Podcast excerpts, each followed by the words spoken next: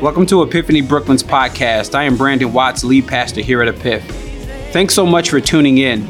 Our desire is to join Jesus in his mission to redeem our city. May God bless you as you listen and consider subscribing so that you can tune in each week. Grace and peace. So last service, last service, I had my, my oldest daughter with me, and, and she, she was well behaved. And she was, you know, dancing and, and going in and whatnot, and I was holding her hand, and I was holding her hand. And there was a point that her grip got a little soft. Not because she was trying to get away, but she was just, you know, overcome by the music. But guess whose grip was stronger than hers? My grip, her father. So, so yeah, hold on, hold on. But the dope thing is, we don't have to depend on our strength. We get to depend on the, the strength of the Father. And His grip is never soft, ever. And I thank God for that. You all can have a seat. That was eerie. is, that, was that a response? uh, uh, my name is Warner. Um, as you can see, Pastor B is not here today, but uh, he will be back next week. He is excited, and so are we to have him back and to uh, just get all the the yummy goody things that he's been uh, been meditating and, and praying about while he's been on his well-deserved sabbatical. Um, so for today, you got me. Um, if you don't like uh, how I preach or what I said, I promise you I won't be up here next week. So get to the other main guys here. Um, so listen, uh, we're gonna go uh, to Jonah. Let's let's dive right in. Uh, the book of Jonah, uh, chapter one. Jonah is situated right between Micah and Obadiah. Obadiah, I like saying that. Obadiah. Not enough kids named Obadiah anymore, in my opinion. That's neither here nor there. Um, if you also, if you have uh, a Bible and you can, also put a, a, um, a bookmark at Matthew chapter 14. Uh, uh, verses 22, and we're going to go to 22 to 23. Um, this is a little uh, lengthy, so I'll read it. I'm going to read from the Amplified, um, so uh, you, will know, uh, you'll understand that there's a little bit of difference. Um, verse 1 Now the word of the Lord came to Jonah, the son of Amittai, saying, Go to Nineveh, that great city, and proclaim judgment against it, for their wickedness has come up before me. But Jonah ran away to Tarshish to escape from the presence of the Lord and his duty as his prophet. He went down to Joppa and found a ship going to Tarshish. So he paid the fare and went down into the ship to go with them to Tarshish, away from the presence of the Lord. But the Lord hurled a great wind toward the sea, and there was a violent tempest on the sea, so that the ship was about to break up. Then the sailors were afraid, and each man cried out to his God. I want you to underline that if you can or highlight it. Each man cried out to his God, and to lighten the ship, they threw the ship's cargo into the sea. But Jonah had gone below into the hold of the ship and had laid down and was sound asleep. So the captain came up to him and said, How can you stay asleep? Get up, call on your God. Perhaps your God will give a thought to us so that we will not perish. And they said to another, Come, let us cast lots so we may learn who is to blame for this disaster. So they cast lots, and the lot fell on Jonah. Then they said to him, Now tell us, who is to blame for this disaster? What is your occupation? Where do you come from? What is your country? So he said to them, I am a Hebrew, and I reverently fear the uh, I reverently fear and worship the Lord, the God of heaven, who made the sea and the dry land. Then the men then the men became extremely frightened and said to him, How could you do this? For the men knew that he was running from the presence of the Lord because he had told them. Then they said to him, What should we do to you so that the sea will become calm for us? for the sea was becoming more and more violent. Jonah said to them, Pick me up and throw me into the sea. Then the sea will become calm for you, for I know that it is because of me that this great storm has come upon you. Nevertheless, the men rowed hard, breaking through the waves to return to land, but they could not, because the sea became even more violent, surging higher against them. Then they called on the Lord and said, Please, O Lord, do not let us perish because of taking this man's life, and do not make us accountable for innocent blood. For you, O Lord, have done as you please. So they picked up Jonah, threw him into the sea, and the sea stopped its raging. Then the men greatly feared the Lord, and they offered a sacrifice to the Lord and made vows. The name of this talk today is called A Tale of Storms, of the Storms. Let's pray. Father, thank you, Lord. Um, for your goodness and for your grace. mercy, all the things that we habitually take for granted, Father. We thank you, Lord. Um, we confess that we need you. I need you, Father, um, not just in this moment, but for all moments. However, especially in this moment, Father, we need to hear what it is you have for us, Father. We need to see what it is you want us to see, and we need to receive, um, Father. And I would put myself in that category as well, Father. So open our eyes to see, our ears to hear, and hearts to receive what it is you have for us, Father. May the words of my mouth be yours, Father. Um, in Jesus' name, amen. So, um, you know, one of the things that you get hip to in uh, premarital course, or at least the premarital that I took. Um, one of the things you get hip to, one of the things they give you a heads up on, is uh, what I call um, the three contentions of uh, marriage. Um, essentially, those are the, the top three things that uh, couples will fuss about. There are absolutely more, but these are the three kind of, I guess, the, the main things, I would imagine. Um, the first one, in no particular order, uh, is money. Money. Uh, finance, you know, uh, uh, one person spends too much, one person doesn't spend enough, uh, figuring out how to allocate it, and all those things, right? So that's the one. The second one is sex, right? And a hush came over the room. Uh, yes, sex. Uh, one person wants it too much, other person doesn't want it enough, like that. Although that can be some of it. Um, and how to allocate it. No, that doesn't. That, that doesn't that, that, that doesn't fit with that one. Um, uh, so that's the second one. And the third one uh, is children. Um, you know, and it makes sense. It makes sense. You have these two uh, people, two broken people, two broken people coming from having two different life experiences, coming from two different places, um, with two different uh, uh, things in mind of how to, uh, you know, pour into this life. The two people that are equally as invested in this little person, they both love them equally. So it makes sense that there would be some contention. Now, the, the, the task is to get you somebody whose um, sensibilities ain't that far away. You know, you don't want to get someone who, you know, thinks night is day and day is night, you know what I'm saying? But um, you will, you know, fuss a little bit because you, you both are invested in this thing, in, in, this, in this child. More particularly with children, is uh, the, the, the area of how much, if at all, um, should you allow this child to hurt? How much should you allow this child to go through hardship?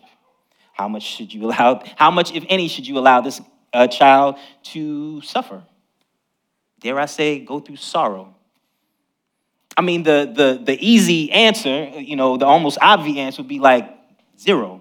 You don't allow them to suffer. You don't allow your kids to hurt. I mean, that's parenting 101. We protect our kids.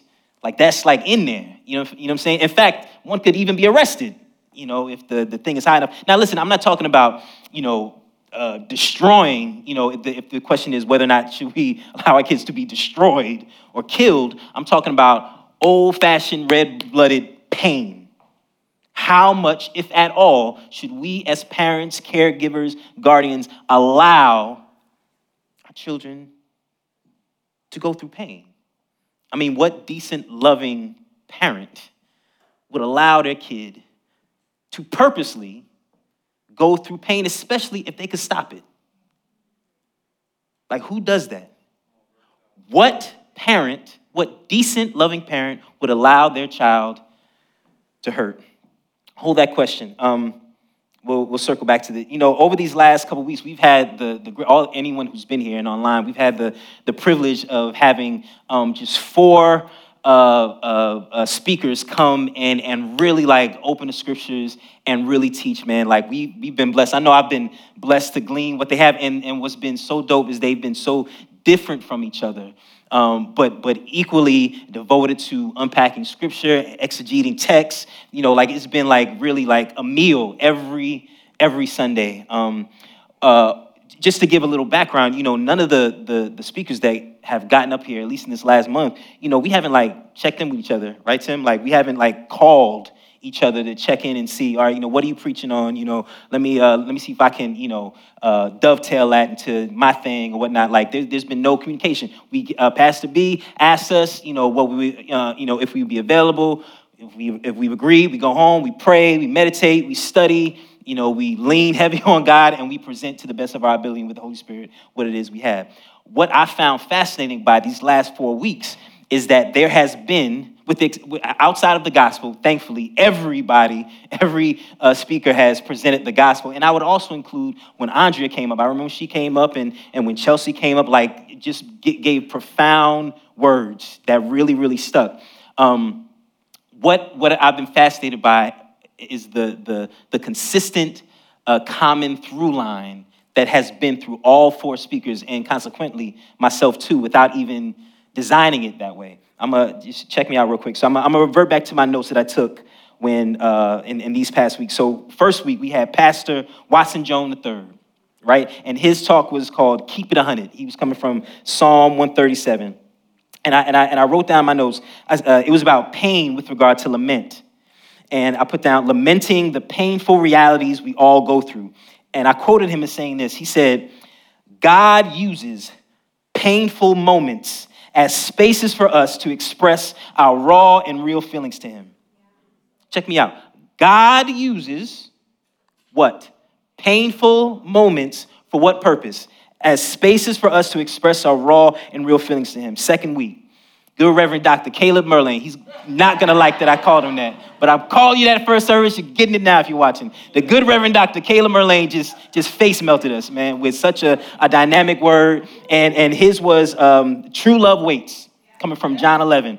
And I wrote in my notes that at the core of what Caleb taught us, he says, within Jesus' love of us, he sometimes allows us to wait a while for his aid. He delays his deliverance, he impedes his rescue, allowing the distress, hardship, hurt, sorrow, and even pain to continue just long enough to accomplish his perfect purpose, uh, i.e., our maturity, our sanctification, our trust and dependency in him for his glory.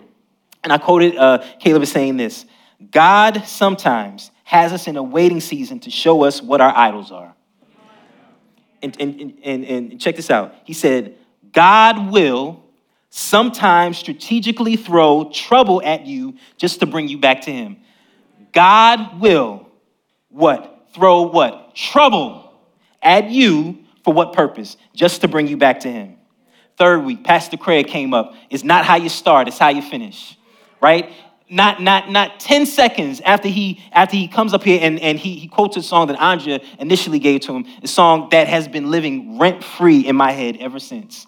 That, that Jonathan McReynolds song, the lyrics of this is May your struggles keep you near the cross. May your troubles show that you need God. May your battles end the way they should, and may your bad days prove that God is good. May all may your whole life prove that God is good.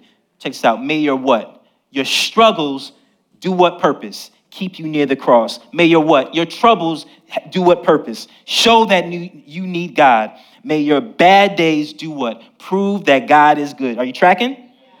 But he went on to describe how, like, people like uh, Peter and, and Paul and Timothy, who lived exemplary lives, healing the sick, uh, uh, uh preaching the gospel, uh, making Jesus communities, how they lived these exemplary lives, and yet they died martyrs. They lived great lives, but their greatness was not devoid of suffering. In fact, their greatness included suffering. Lastly, Pastor Timmy came up, and I, I put this in my notes. It, uh, uh, he blesses his his was called a salt and light. Be salt and light, and it's about finding identity. And I wrote this in my notes. And for those that were here, you know, it said I said uh, uh salt provides flavor, but it also gets rid of the boo boo smell.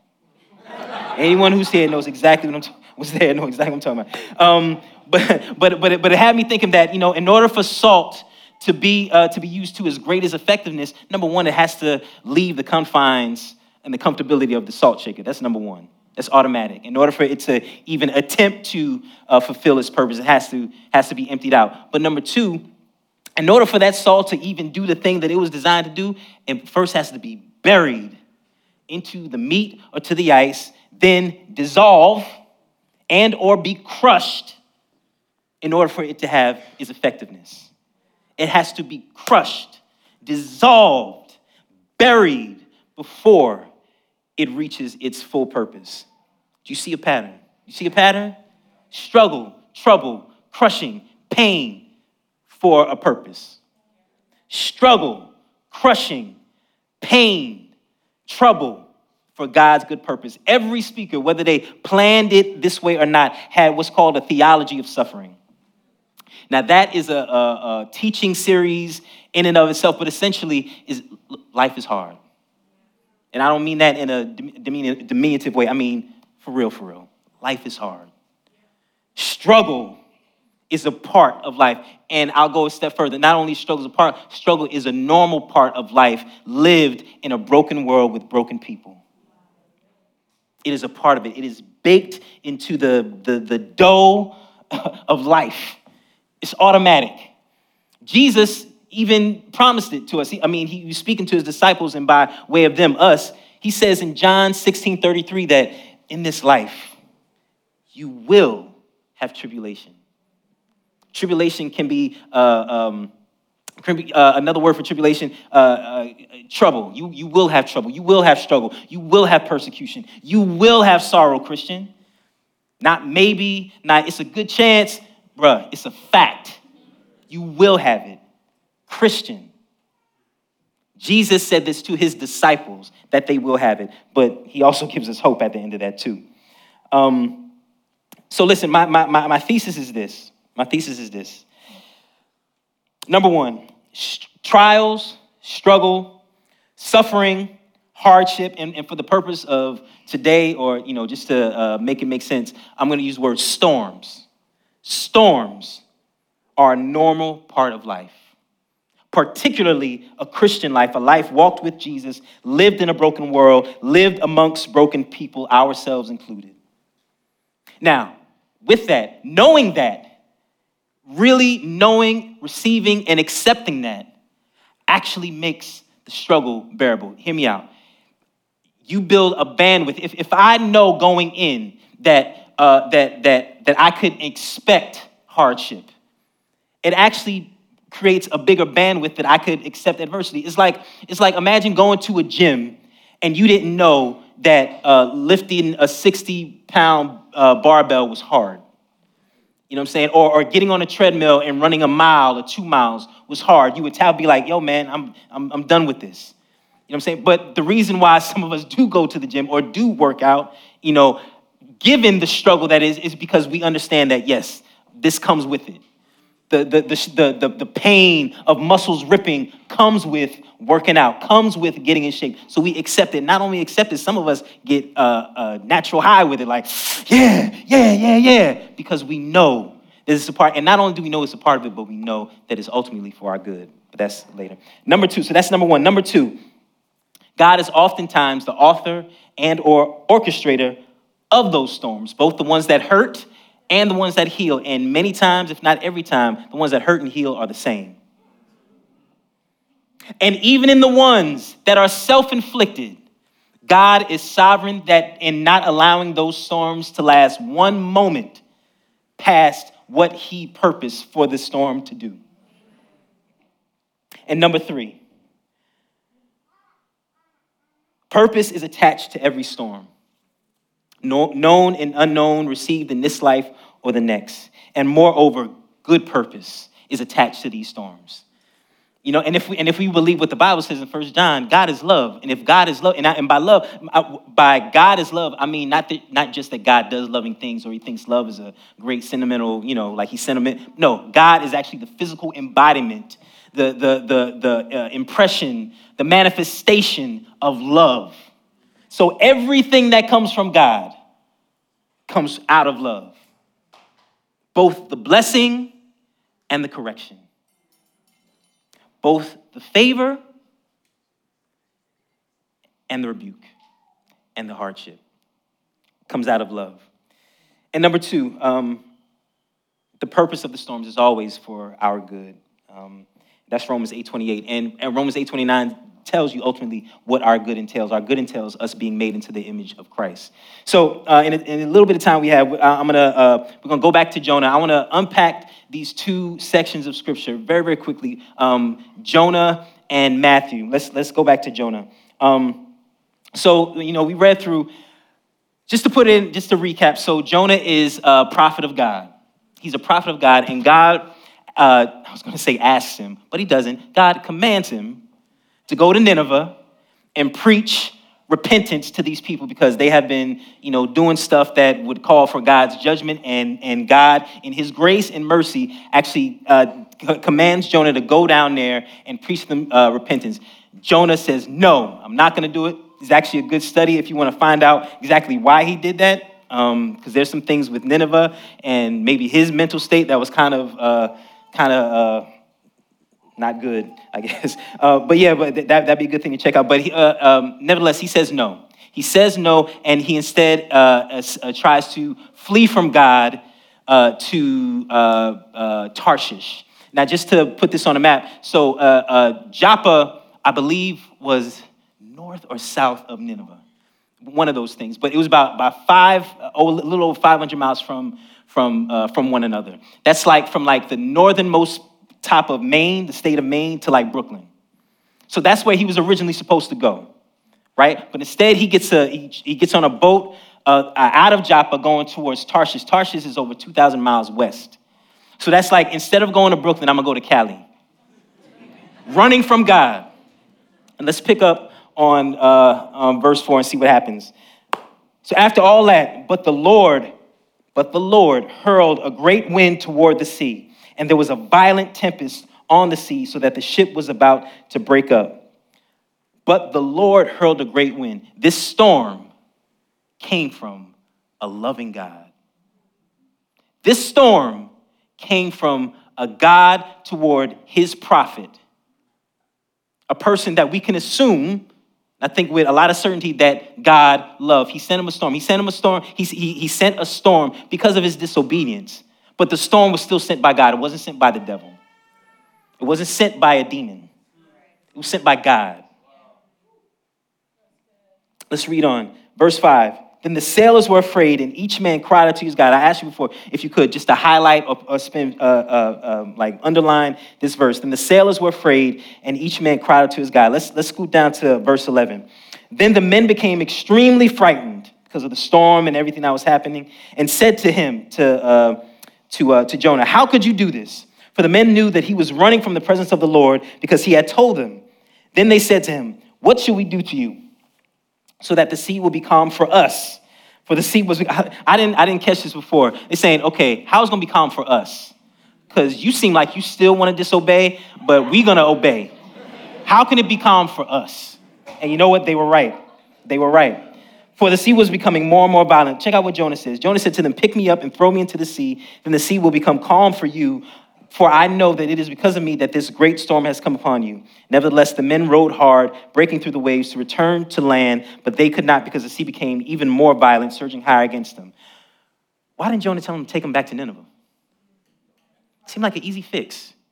Like he's, I mean, he's he's keeping it a buck. Like he's saying, like, listen, it's because of me. All right, I, look, I, I confess because of me. God told me to do something. I'm being a knucklehead. I'm not doing it. So, you know what? I, you can't run from God. So, okay, take me back to Nineveh. But he doesn't. He instead asked these people, these men who we read, or we can assume from verse 4, that they weren't, they weren't Hebrews. They weren't followers of Yahweh. They weren't, you know, they were, they were men who worshiped other gods. He tells them or suggests to them tells them to throw him overboard. Guess what? The sea was still raging. The sea was still raging. It wasn't that it wasn't stopping. So essentially, he was telling these men to kill him. He would rather commit suicide than do what God told him to do. He would, he would rather do that. And check this out. To, to his point, the, the storm did stop for them. But this man ended up in a fish for three days. Why? Because he, there was still rebellion there.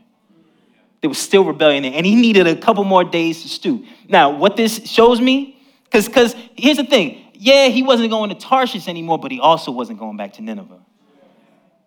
What that tells me is that half obedience is still full disobedience. Half obedience is still full disobedience. If, God, if you know God wants you to do something and you, you know, in your, you know, holiness, but trying to be one foot in, one foot out, you, you abstain from something, but that's, you know, God, look, here's, here's one. Uh, Warner, man, uh, bro, you know, me and my girlfriend, yo, we stopped having sex, man. We stopped having sex. It's been hard, but we did, you know, we stopped doing that. Bro, that's cool. That's, that's great. But I thought you had said God didn't want you to be with her. Ain't that what the what the thing was? Not having sex, that's great. That's that's you get two star. But God told you not to be with her. Half obedience is full disobedience. I'm a wonder, man, I'm not. Uh, God convicted me, you know, uh, gossip is wrong, and you know, I stopped gossiping because you know I know that's wrong because the Bible says don't gossip. Since that's great, that is fantastic. But I thought you had said that God didn't want you fooling around with them people. Bad company corrupts good character. God told you not to be around them. Half obedience is still full, dis, uh, full disobedience. Um, Let's go down to verse 14. Then they, then they called on the Lord and said, Please, O Lord, do not let us perish because of, because of taking this man's life, and do not make us accountable for innocent blood. For you, O Lord, have done as you please. So they picked up Jonah and threw him into the sea, and the sea stopped its raging. Then the men greatly feared the Lord, and they offered a sacrifice to the Lord and made vows. This uh, storm is an, is an example of this is a storm that originated with God. You know, God sent it. It wasn't any other entity, it was God. It was also because of Jonah's disobedience, you know. But this storm didn't just affect Jonah, it affected other people. It affected these men on the boat. It affected these men on the boat who ain't had nothing to do with this. Like what, you know what I'm saying? Like they, you know, they God didn't call them to any, you know, go to Nineveh. Yet they they are experiencing the storm caused by Jonah's disobedience. They're experiencing hardship because of someone else. Let me, let me, let me say this. There, there, are, um, there are some in here uh, who are experiencing hardship and, experience, and suffering and, and going through just God knows what. And I'm gonna keep it, I'm gonna keep it, keep it a stack with you because of your stupidity. And I can say that because I also, I also suffer self-inflicted from stupidity. It's because your own nonsense. It's because of you know that God told you not to do something or engage with something or someone, and yet you're doing it, and you are feeling the effects of that. Now, you may have tried other things, you know, like books to say, oh, but girl, you are enough. But God, you are enough. No, you don't deserve that. You don't deserve that. Let me squash that. Yes, you do. Because you did that. You caused this. This is your storm right? So that's some of us in here. But there's also some in here that you are and have been for a while enduring the storm caused by someone else's foolishness, someone else's sin, someone else's uh, abuse or misuse of something else or even you. Maybe it's a parent. You are living with the after effects and the blowback of their sin. It didn't have nothing to do with you, but you're living it. Maybe some mate. Maybe some mate. And you're living with the blowbacks of their fall, of their consistent sin. Their trauma is bleeding on you. And it didn't have nothing to do with you. And it sucks. And, it's, and, and, there's, and there's an element of feeling that it's unfair. But check this out. Again, that storm wasn't for the, the, the sailors, but, but check this out. Even though it wasn't for them, it was for them. So verse 4. So verse so I'm sorry, verse 5. Then the sailors then the sailors were afraid and each man cried out to his God. So by first, at verse 5, they cried out to their God. The storm comes, ravages everything. Let's let's let's let's hop down to verse uh, 14. Check them out. Then they called on the Lord. At first, they were calling on their gods, please help us. Silence. Nothing happened. The storm comes.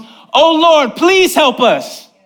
Please help us. Let's, let's keep going. Uh, please, oh Lord, do not let us perish. Uh, uh, it says, You, oh Lord, have done as you please. And the last verse, then the men greatly feared the Lord and they offered a sacrifice to the Lord and made vows. If not for that storm, it could be argued that those men would have stayed in whatever uh, um, mindless, uh, uh, powerless religion that they were in.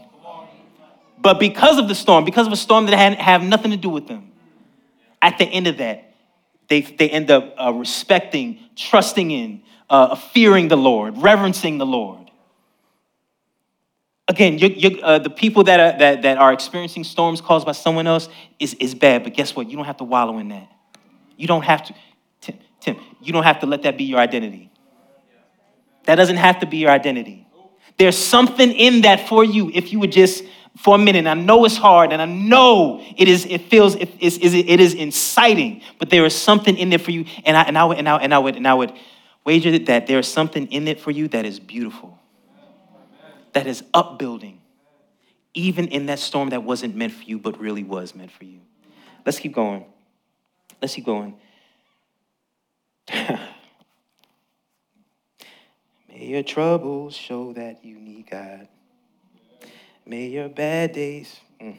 Um, Matthew, Matthew 14. Matthew 14. Immediately, they made the disciples get into the boat and go before him to the other side while he dismissed the crowds. And after he had dismissed the crowds, he went up on the mountain by himself to pray. Uh, when, when evening came, and evening, this is like 3 a.m. to 6 a.m., uh, when evening came, he was there alone, but the boat by this time was a long way away from the land, beaten by the waves, for the wind was against them.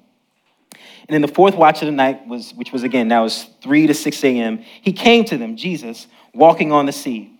But when the disciples saw him walking on the sea, they were terrified and said, It is a ghost. And they cried out in fear. But immediately Jesus spoke to them, saying, Take heart, it is I. Do not be afraid. And Peter answered him, Lord, if it is you, command me to come to you on the water. He said, Come. Jesus said, Come. So Peter got out of the boat and walked on the water and came to Jesus.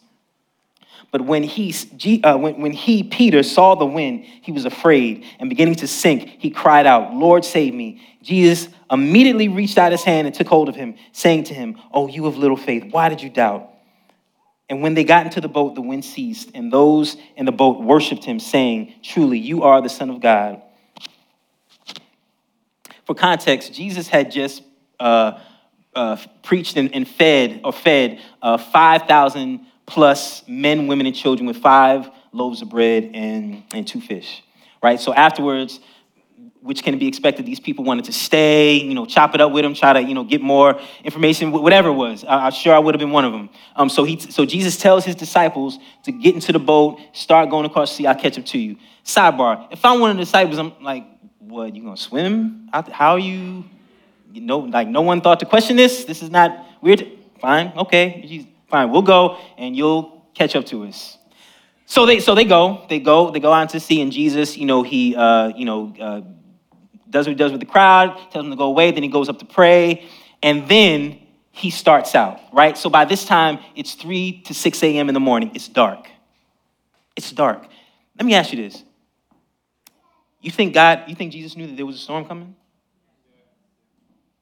I, I think we could, I, th- I, think we could rightly assess that he, he uh, assumed that he did. I mean, you know, and, and I believe in Mark, it says that, you know, the, the disciples say that who is this man that, you know, even the, the wind and the waves obey. So, you know, we can, you know, Jesus uh, has control over the elements. Um, he walks on water, so we can uh, kind of assume safely that he has some precognitive notion that there's a storm coming right? So Jesus knows that a, st- that a storm is coming. He sends his disciples into it.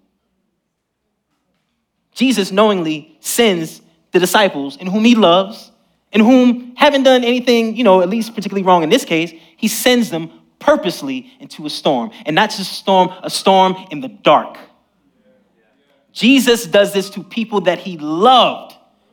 He sends it into something that they are fearing for the death. They, they haven't read the rest of this, this, this chapter. They don't know that Jesus is coming out walking on water.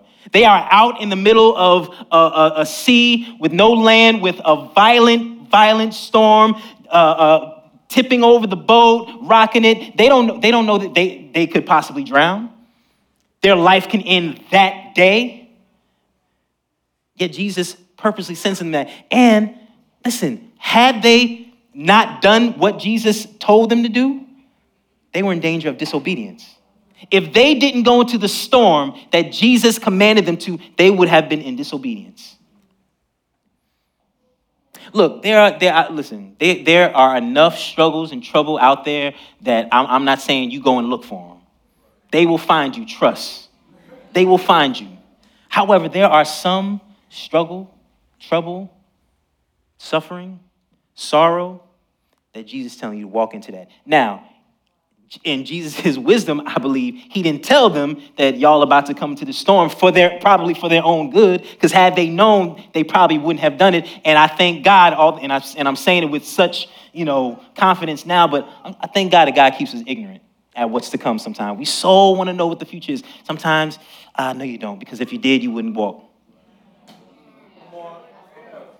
So Jesus purposely tells these tells tells these men who, who he loves to go into the storm right? And they go. I, I didn't say this in the first service. I forgot. Listen, there was a part, uh, uh, Peter sees Jesus walking on the water. Um, and Peter comes out. First of all, people give P- Peter a bad rap. Uh, oh, he sunk, he sunk. Well, check it. There were more. There were more people in that boat. Ain't nobody else say I'm gonna walk on water.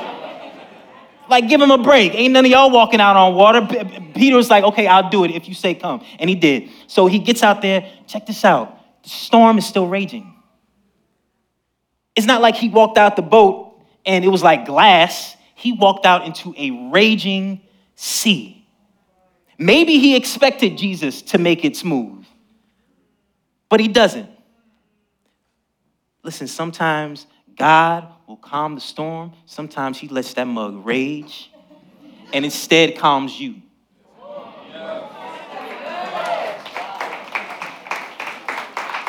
Sometimes. Why? Why? Let's check it. Why? Before we ask why, wait a minute. I, I, I said this. It was a joke, but it was serious. Listen, so th- there's storm, tribulation, trouble, all this happening, right? Now, why? The, the, the, the, you know, the Bible says that, you know, God won't give you anything you can't bear, right? Let me see. Let me see. Wrong. Bible don't say that, love. Bible don't say that. I know you've been hearing it for for ages. Bible don't say God won't ever give you anything you can't bear. You actually, what, what the verse you're looking for is, is, is, is 1 Corinthians 10, verse, uh, 1 Corinthians uh, uh, chapter 10, verse 13. I won't tell you what it says. You read it for your own benefit. But I can promise you, it don't say what you think it says. God absolutely, habitually gives us things we can't bear. Habitually. He gives us things that are, are beyond us. Why? This is the why. Verse 33.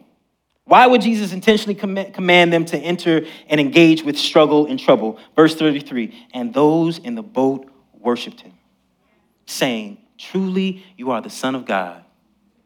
That storm was a teachable moment.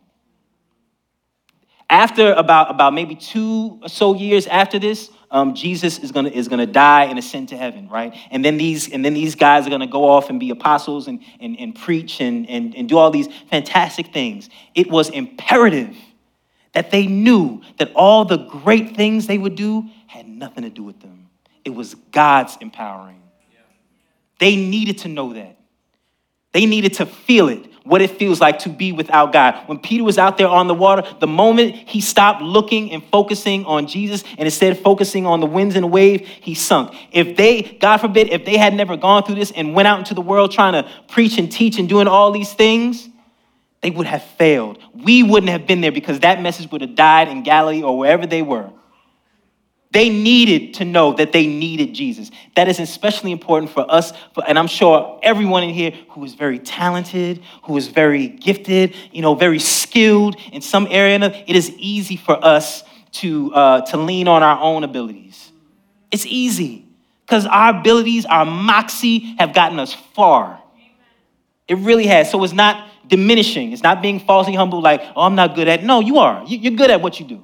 You're good at what you do. But what it takes to do ministry work, stuff that, that, that God wants you to do, that has lasting beyond this life, you need God. You need Him. It's not a question. And that's what these disciples needed to know. That's what Peter needed to know. He needed to know that his good, the, the things that he was going to do, that great accomplishments, um, for great accomplishments, there needs to be a great trust and the one who's able to do great things. So, to the question, and I never got back to this in the first service, I forgot. I'm closing. What loving parent, what decent loving parent would purposely allow their children to suffer? Yeah, God would. God would. And he's more, most loving of us all, uh, most loving of us all. He definitely would if it meant that this suffering was imperative to us growing to a place or being in a place for him to, to do his perfect will. He absolutely would. Absolutely. A, a long time ago, I read that, uh, that uh, shepherds back in the day um, in Israel or the Middle East, the East, um, if a sheep uh, would go astray and would continue to go astray, a shepherd would break his legs. I wouldn't kill it, we would break his legs. Seems so horrible in our 2023 minds, but he would. He would break the legs in order to keep the sheep from going off to someplace to be destroyed, eaten by wolves. The legs heal. The legs heal. And some of us, as counter our current times as it sounds, we need, I believe I'm saying this because it's me for me, sometimes we need a leg broken or two. We need a leg broken or two. There's a, um, closing now, um, there's a song that, uh, that, I, that came to mind uh, when Chris was up here the last time, um, or when I was up here and I looked at Chris and he helped me out with it. Um, you know, I was sinking deep in sin, far from the peaceful shore, um, very deeply staying within, sinking to rise no more. Before we get to the but, who are you, Jonah or Peter? See, when Jonah was faced with his sin or with his disobedience, he jumped over the side of the boat, but still didn't say, Okay, God, help me, help me. Nah, he jumped over the side of the boat. He still needed three more days to get his, get his life right, to get his act together. And God obliged him because God's will mattered that much. Okay, you're not ready to, to turn. I'm gonna have you in the fish. I'm gonna, I'm gonna let you think about it for a minute. And then, if, if you read the rest of the story, which please do, after those three days, he finds like, okay, God, I'll go to Nineveh, I'll do it. But it wasn't until then. Jonah, it took more time in that ocean, in that sea rather. Then we go to Peter. Read. As soon as he started sinking, what does he say? Lord, help me, save me, please. Jesus in his goodness, and here's the but it says immediately Jesus comes. Who are you, Jonah or Peter? And I mean this for people who are saved, meaning that you, you've confessed Christ as your Lord and your Savior. You admitted that you are a sinner in need of a Savior, and you are walking imperfectly, but you are walking with Christ. I mean that for those who are saved and also those who, who want no business with it. See, for those that are Jonahs, you are in that trying to trying to doggy paddle. Yeah, I'm I'm you know I'm I'm I'm good. I don't need a savior. You know, I'm gonna just I'm, I'm gonna make it on my own. You know, I'm a good person. You know, uh, with uh, spiritual mindedness. You know, I'm a, I'm a, I'm gonna rub these rocks and stones the right way. Yeah, you know what I'm saying. I'm gonna read. I'm, I'm, I'm gonna get these self help books. I'm gonna get this. You know, Wayne Dyer, and I'm gonna get this. You know what I'm saying. This this thing and this thing to tell me that I'm good enough and I'm smart enough and all this stuff. And I, you know, and, and you can delude yourself into thinking that you ain't in the sea. Meanwhile, you're drowning.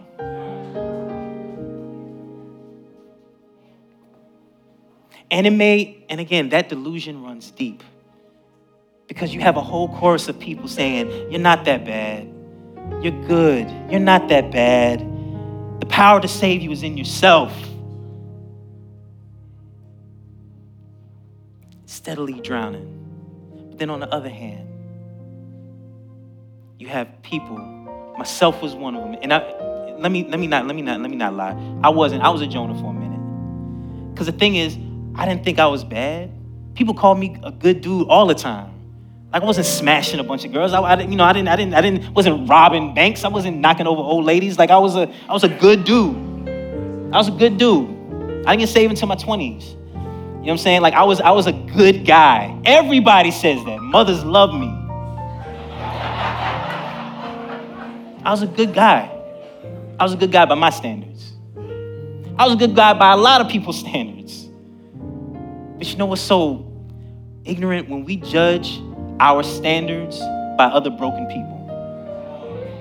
It's like trying to measure a, a straight line using a broken ruler. You know what I'm saying? So, of course, compared to other people who are going through women and all this other stuff. Of course, you seem like a good person. But to the only standard that matters, which is God's, we all fall short. And, and it wasn't until I understood that till I reached my hand up. So I so I I I I I I, I say this, not begging, but I say this, I implore you, I implore you. Online in here, you are not, and this is not a shade, this is not a punch to knock you out. If anything, it's a punch to wake you up. You are not good enough to save yourself.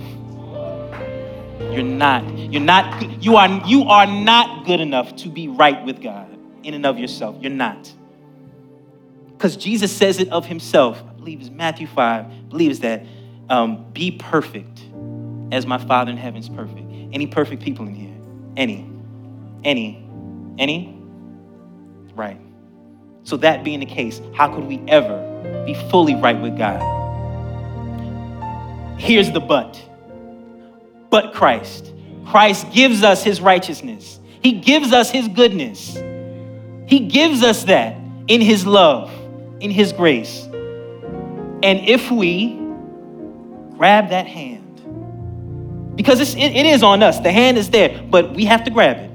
We have to grab it. If we grab that hand, Yes, I acknowledge that I'm in a sea and I'm drowning. I can't make it without you, and that's not that's not being weak. Actually, it is being weak. But it's being a weakness that displays strength. That, that sounds like so much of a contradiction, but in, in God's economy, that's what we call a paradox. Two seemingly contra- contradictory things actually not being contradictory. In our weakness, it's then we're made strong. We, we reach up, and that is when Christ, in his goodness, lifts us up. I'd implore you, if you don't know who Jesus is, man, look, there are books about him.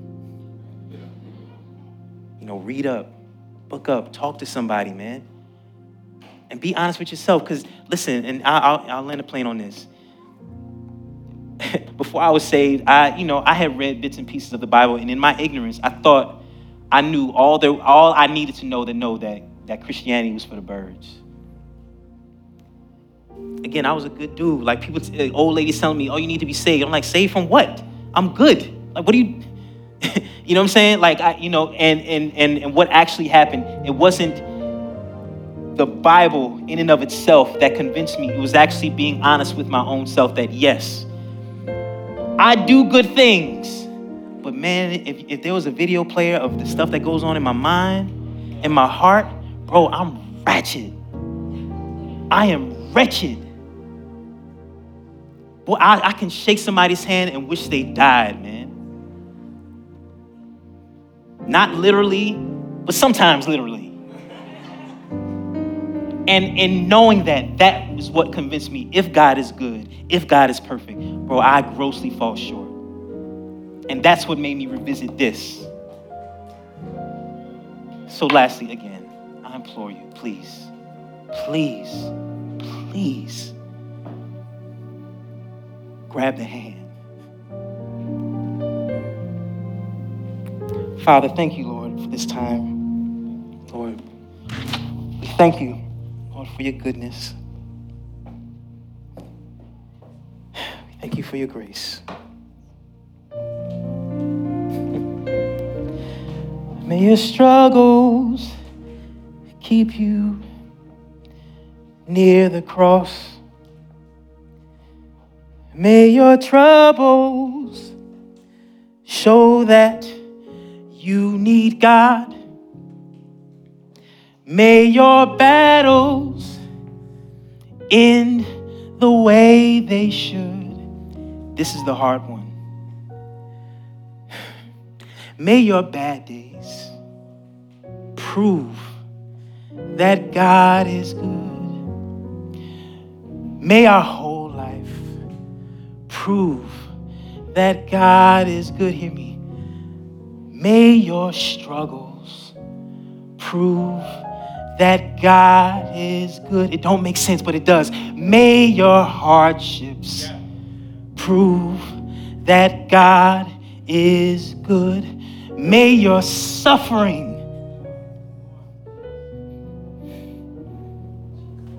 prove that God is good. May our disappointments prove that God is good. And, and Father, we will give you glory. Father, we thank you, Lord. You all we got, Some of us been swimming for a long time, and we have deluded ourselves in thinking that we're making ground, but we're still in the middle. We ain't by Tarshish and we ain't by Nineveh. We're in the middle. But we fooled ourselves into thinking that we don't need nobody but me, or my self help, or my mind, or whatever it is, anything but you. And Father, we need you. We need you for life. We need you for breath. We need you, Father. So, Father, I'm asking, Lord, and I have no no basis. I have I have no. Uh, there's nothing in me that deserves outside of Christ to ask you this. But I'm asking, Father, that you help us, Lord. Help us, Father, because we need you, Lord. We, we know family members that need you, Lord. We know friends that need you, Lord, and they don't know it. They looking at us like we crazy. We on a ship, and they looking at us like we crazy. But Father, they need you. So we're asking in your mercy and grace, leave your hand out there, Father. Keep them in that fish a little longer if they need be, Lord. Keep us in that fish if we need it, Lord. Gosh, that's so hard to say. Thank you for the breaking. Thank you for the suffering. Gosh, thank you for the sorrow. Thank you for the disappointment, Father. For we know we can trust, and we're trusting you. That's the only way any of this works. We're trusting you that even in all of those bad days, you will remain good. We thank you and we love you.